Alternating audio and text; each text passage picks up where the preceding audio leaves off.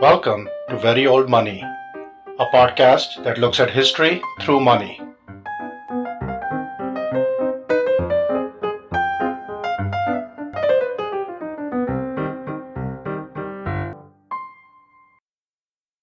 Episode 2.5 The King's Peace. Quick announcement before we begin the podcast is available on most podcatchers, including Apple, Google, Spotify, Stitcher, and iHeartRadio, and you can also subscribe to it on YouTube. The two coins listed on the cover art today are from Classical Numismatic Group LLC, and you can view their site at www.cngcoins.com. So, on with the show. When we last left Cyrus the Great in episode 2.2, he had just taken out the second of the four powers who maintained that uneasy balance of power in the Near East. In contrast to the Neo Assyrian Empire, Cyrus's conquests were not accompanied with fire and brimstone. He tried to co opt the locals into his empire, gave them generous terms, and he made sure to honor the local gods. The conquest of Lydia also introduced Cyrus and the Persians to coinage, which at this point was still restricted to Western Asia Minor. The economies of the Median and Persian empires were not monetized with coins so far. Barter and proto money like silver bars appear to have been used. But for all the playing nice, this was still a conquest. Croesus did not go down in history and legend as one of the richest men ever without having a lot of money. He had a lot of treasure and it was now headed off to Persia. A Lydian named Pactyas was put in charge of the process of shipping Lydia's wealth east. Whether it was the wealth transfer that rankled, or the fact that the new satrap of Lydia was a Persian named Tabalus, Pactyas would not take the new order lying down. He waited until Cyrus had left. Then he hired mercenaries and kick-started an uprising in Sardis and put Tabalus under siege. But Cyrus responded quickly. He sent another general, Mazares, to crush the uprising. And with that, the air went out of the balloon. Pactyas fled to Ionia and hired more mercenaries. And in the long run, it is doubtful that the Ionians looked at Pactyas with much fondness, because behind him came the Persian army.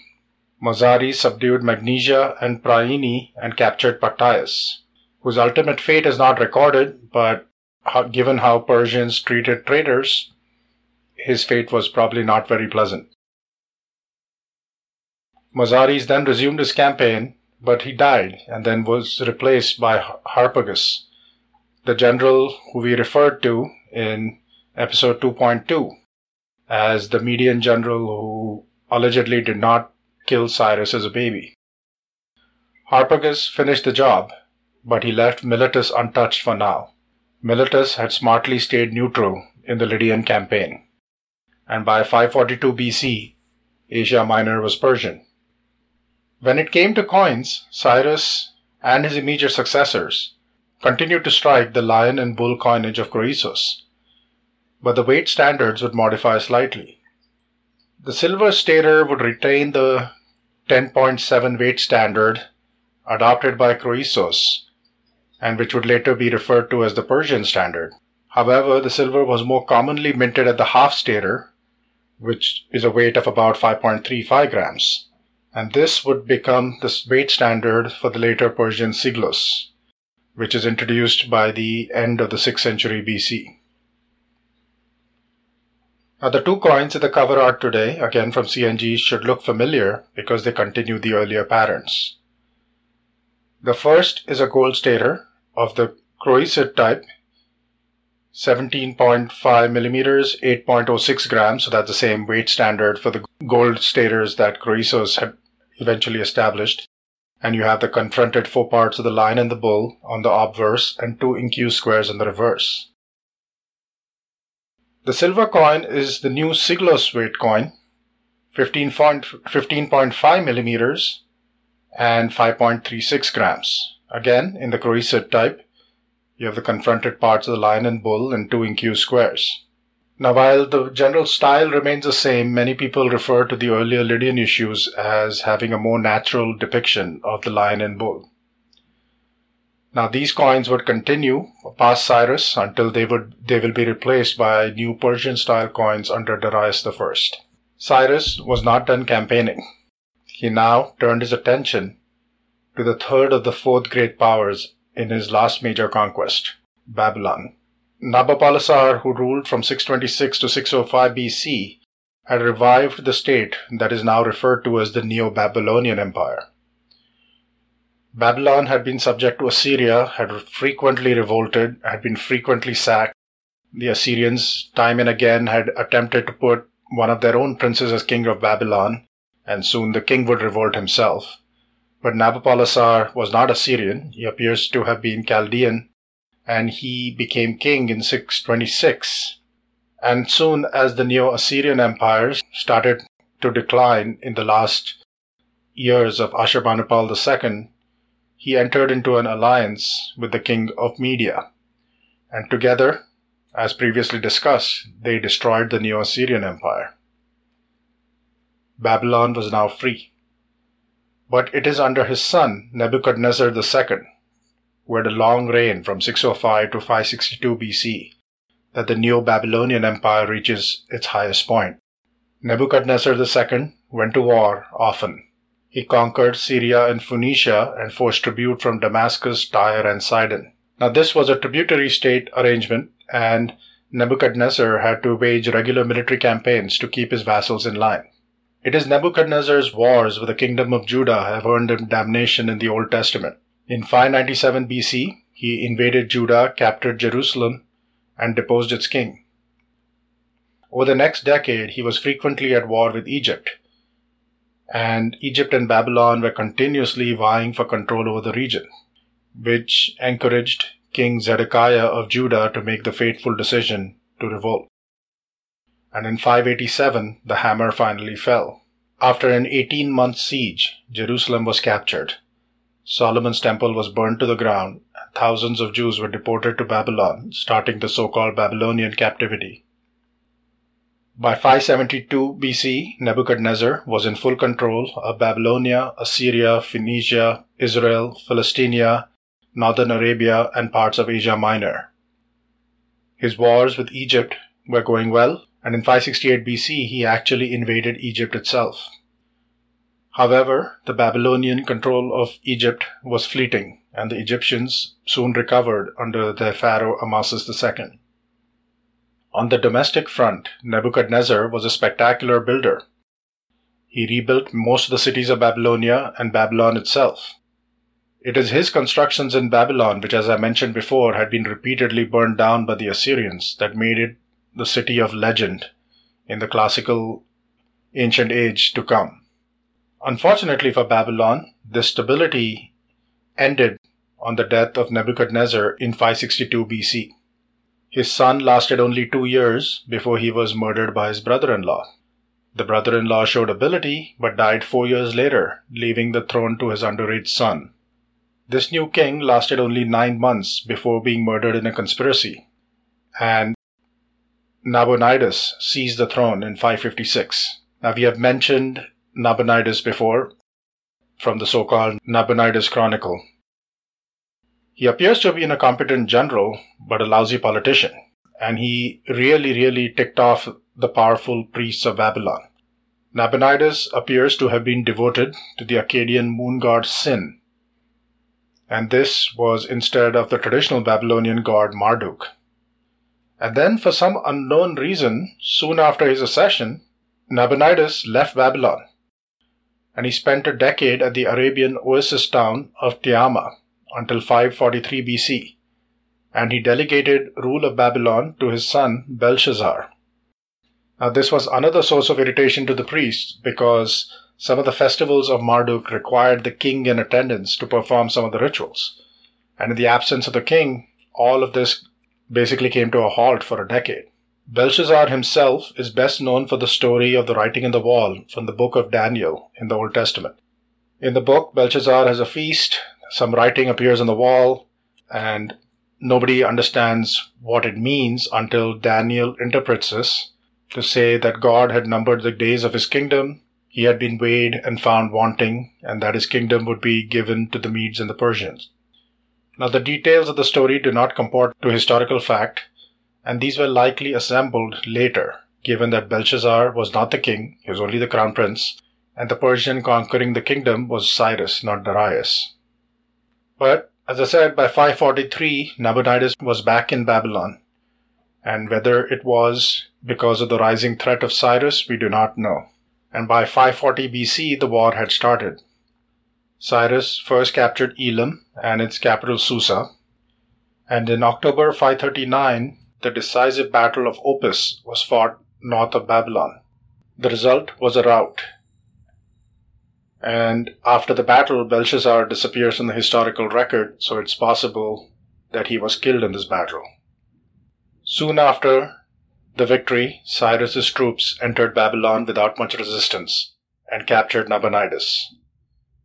Nabonidus himself appears to have been spared. In the Cyrus cylinder, Cyrus now proclaims himself king of Babylon, king of Sumer and Akkad, king of the four corners of the world.